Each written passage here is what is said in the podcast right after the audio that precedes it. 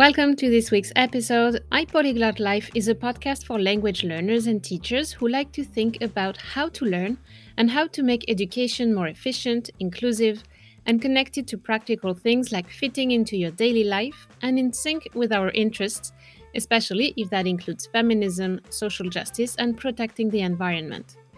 If you're looking for content in French, I invite you to listen to the episodes of My Polyglot Life en français but in this season, you'll also hear some episodes in English on the topic of bilingualism, Canada, and education or learning in the 21st century.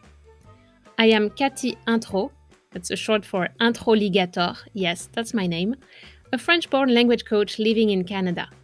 My practice integrates neuroscience research, coaching techniques, and language expertise. I am a certified neuro language coach and also a teacher trainer for educators who want to enhance their skills and know what's behind the methods that you may use. And you know it works, but you'd like to know why it works and how you can use them all the time to maintain students' engagement and support their progress. Don't forget to subscribe to this podcast, check out my YouTube channel and website, mypolyglotlife.com You'd help me a lot if you could share with your friends and colleagues and also by leaving a review on Spotify, Apple, or Google Podcasts. I would also like to acknowledge that the place where I live and work in Tiohtià:ke, Montreal, lies on the unceded indigenous lands of the Kanien'kehá:ka Mohawk Nation, a traditional gathering place for many First Nations. As we say in French, bonne écoute, enjoy the listening. Bonjour, hello. Today's episode is available in two languages. L'épisode d'aujourd'hui est disponible en deux langues. First in English and then I also recorded it in French. Si tu préfères écouter en français, patiente jusqu'à ce jeudi pour avoir la version française ou si les deux épisodes sont déjà sortis, avance jusqu'au prochain épisode.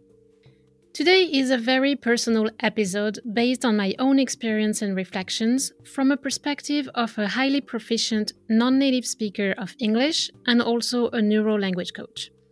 Because this experience was in English, it felt more natural speaking about it in English. But for those of you who may be more comfortable in French or who want to practice your listening skills, listen to the next episode entirely in French about the same topic. So, last week I had an important job interview in English. But since I've been living in Montreal, I'm not as immersed in the English language as I was before. I speak mostly French. And also because I teach it, I speak a mix of both languages with frequent interferences. But this interview was for an English teaching position, so I knew my English had to flow very well and be as flawless as possible, pronunciation included. So, yeah, you could say I was a bit stressed. Some people here, especially in Quebec, are born bilinguals, meaning they come from a family and a school system where the two languages were nurtured from a very young age. What is little known to us, who look at them with envy, is that they too often have a preferred language or a language that is stronger. For example, many can speak French very well but may not be as confident with their writing skills. But if, like me, you are not a born bilingual, what do you do when you learn the language later in life and when your life circumstances and job require you to constantly switch between languages? I mean, we're humans. Our brain strengthens what we use most and saves energy on what is less frequently used. It's hard to maintain a high proficiency in several languages, and it requires work and constant nurturing. Besides, the imposter syndrome is always lurking around the corner. That feeling that you are not legitimate, that maybe you put on a mask, but people are going to see through it. Or, you know, that advice everyone gives you to just be yourself, everything will be fine. But what if you're struggling with self esteem and if you think yourself is never good enough or not what the other person is looking for? Maybe you have built a strong protection and character in your native language or in English because you've been speaking it for a long time, but all your doubts come back with greater intensity when you have to express detailed and precise ideas in a stressful environment, like being judged by someone or even thinking that others are judging you, and doing that in a language you feel you don't master well enough. On top of that, the other culture may require new behaviors and social skills and not only language skills. Well, first, let me tell you that mastery, even in one's native language, is a lifelong project. There are always things you can learn or improve. I don't mean to stir up some insecurity about your native language, but you know, your conviction that you are very proficient in your native language is more about the self confidence you have developed through positive experiences and the amount of work you have done on and in your native language than an absolute measure of proficiency. Everyone speaks in a way that only belongs to them. Everyone expresses their thoughts in a personal way, depending on their vision of the world and the way they analyze what's going on and how to connect ideas. So, many factors come into play when it comes to judging someone's proficiency and mastery of a language and everyone has their strengths and weaknesses. And it's the same in your second or third language. Your level of mastery depends on how much you have worked on and in the language, and your self confidence in your ability to be articulate in this language. Now, let's get one thing out of the way. If you haven't worked enough on your language skills yet, and it takes a lot of time, then there's nothing else you can do but work more on it and in this language to improve progressively. I'm going to be a bit blunt here, but maybe some of you need to hear that. Stop complaining, stop wishing things were different, and get to work. Find what you can do to increase your engagement with the language in a way that is sustainable, because I don't want you to fall into language burnout. And do it now. And if you feel you need some help with that, check out the link in the description to find out how my coaching program Feuille de Route Roadmap can help you structure your French learning journey so that you get unstuck and move on to a higher level. It includes both one on one coaching and a self paced video course with journaling activities to help you learn how you learn. Oh, and one last thing about imposter syndrome. Just remember that statistically, due to differences in the way we educate boys and girls in our societies, men tend to feel able to apply for a job when they consider they have at least 50% of the required skills, while women are way more insecure. Even if they meet 90% of their requirements, they still focus on those 10% they lack, and it undermines their confidence and possibly the salary they ask for, if they apply at all. If this is your case, just remember that many people get jobs even though they don't have all the skills yet. And they learn after, before starting, or on the job. And that is not because other people are native speakers that they know how to write and express themselves well or teach their native language. Now, for some practical tips to prepare for a stressful presentation or job interview in a foreign language you are proficient in, but when you struggle with self confidence issues, keep listening.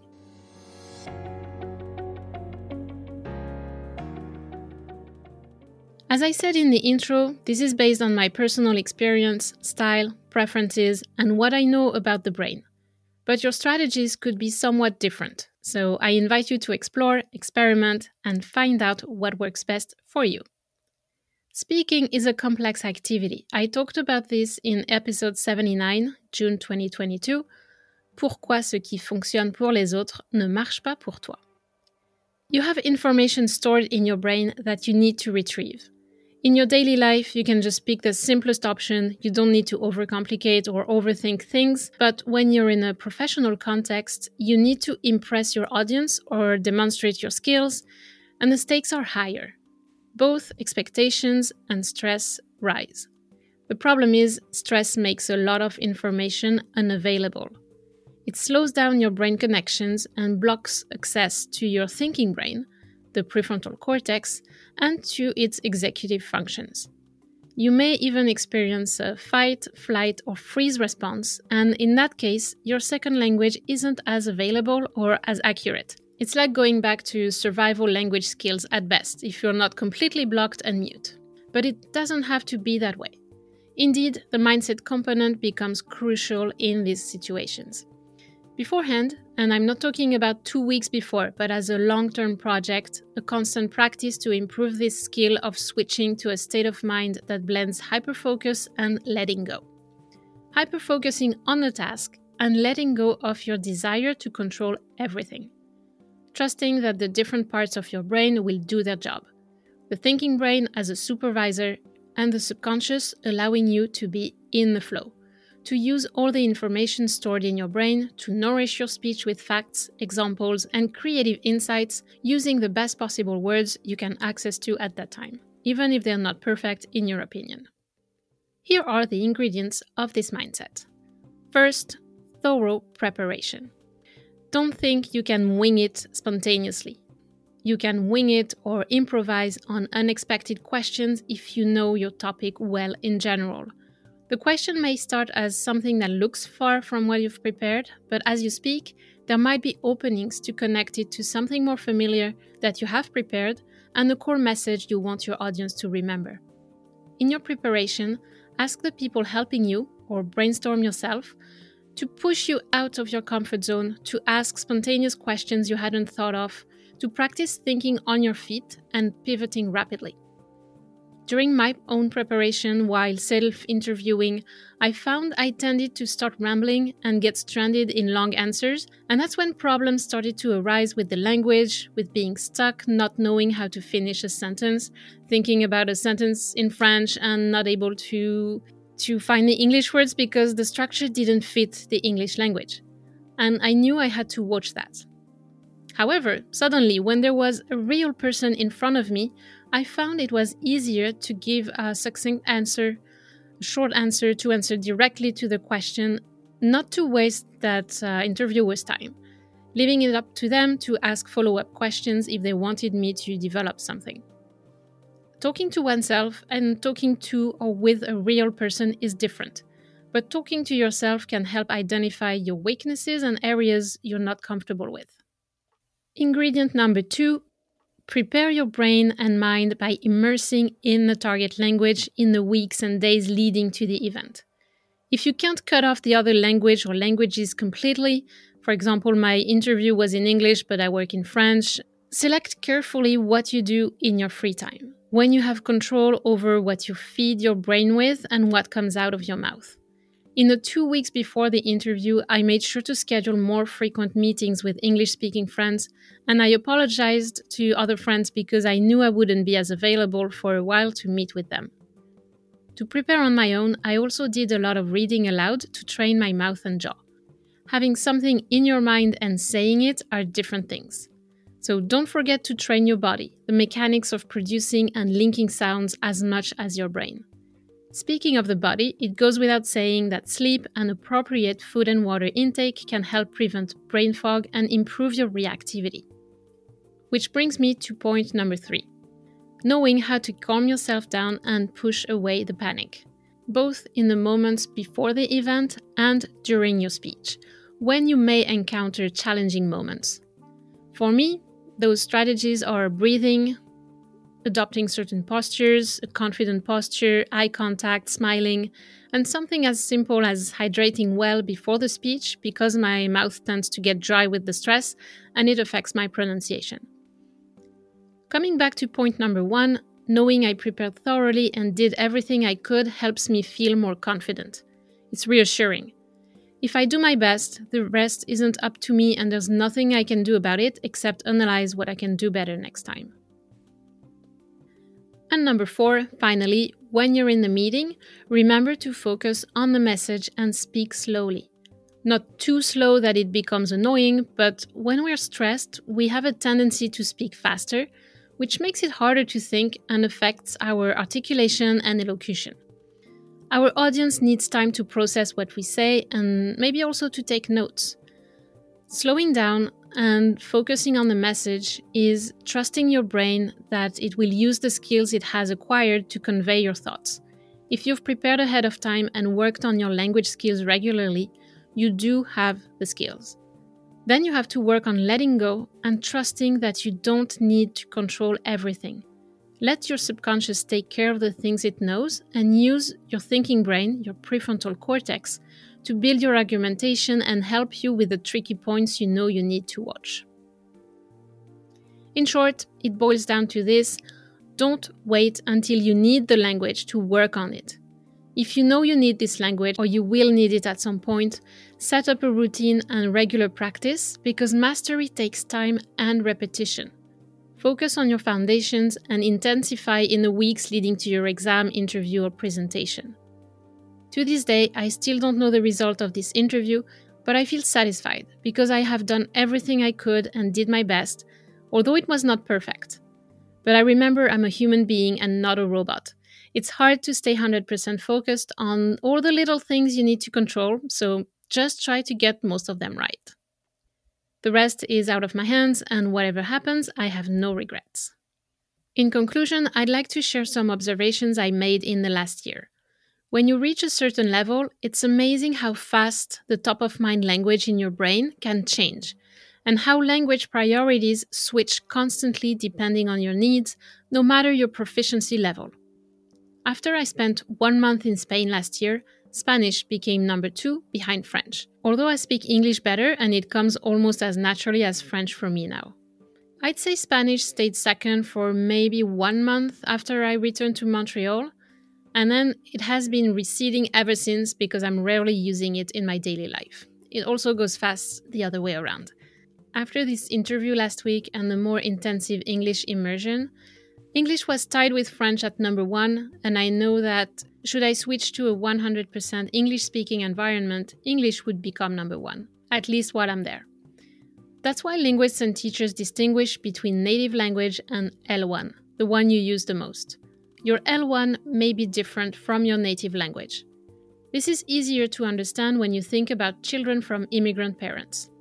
Their native language may be, say, Spanish, but because they live in Quebec and go to daycare and school in French, their L1 would be French. But I don't have time to dig into this concept on today's episode, so let's leave it at that. As an adult, your L1 has nothing to do with your proficiency level, rather, with your most pressing needs. Your brain is concerned about its survival and the possibility of social relationships. So, question for you how can you let your brain know that French is a priority for you right now? Make a list of the signals you can send and actions you can take to make this switch in your brain. It's not going to make you fluent overnight, but it will start some processes in your brain that will help you learn and use the language faster. If you notice some mental blocks undermining your desire or ability to accept that French may be your priority language for a while, or if you don't trust that you can actually speak French, it would be helpful to address those blocks so that you're not fighting against your brain. You want the process to be smooth and pleasant. And if you feel you need some help, please feel free to contact me for individual coaching or the Feuille de Route Roadmap program. To be honest, even in French, if I have to do a presentation, I will have to practice. Because the way I speak in daily life is different than what I would do in a formal interview or a presentation especially as someone who teaches French and therefore adapts my speech so that the learner may understand me no matter what their level is. And also, there are some topics I'm more used to addressing or hearing about in English. Therefore, I tend to use anglicisms or search for words when I speak in French about those topics. And this is how bilingualism works. You constantly juggle with the language filter that inhibits other languages in your brain. It requires energy and is not infallible. This is why bilingual people who can communicate with each other in both languages often develop their own language, a mix of both languages. That is more energy efficient because you just use whatever word or phrase comes more easily to you. There is less control and it feels more fluid. Whenever you have to inhibit one language, the need for control is greater and frustration often higher. The stronger one language is compared to another language, the harder it is to suppress it. I recommend reading the book The Bilingual Brain by Albert Costa. It's originally in Spanish, but it was translated in several languages such as English and French. Back to what I was saying about having to prepare to deliver a speech in French or for an interview where I know my language will be evaluated, I will need to practice to be more eloquent, more precise, and more fluid in the way I express my ideas. Especially because I know how judgmental the French can be when evaluating your language skills. Language proficiency is not fixed. It is something you constantly have to work on if you want to maintain a high level. Or you just need to accept that a language may regress and you'll need to reactivate it when the need arises. You never really forget, especially if you've reached a high intermediate level or higher, but it can get buried deep under layers of dust. That's it for today. If you're up for a challenge, remember to listen to the episode in French to check your listening comprehension or to practice. And I hope this episode was useful. Let me know in the comments or on social media or send me an email. And if you want to receive more information about language learning, sign up to my newsletter. The link is in the description and on my website, mypolyglotlife.com. Ciao, ciao.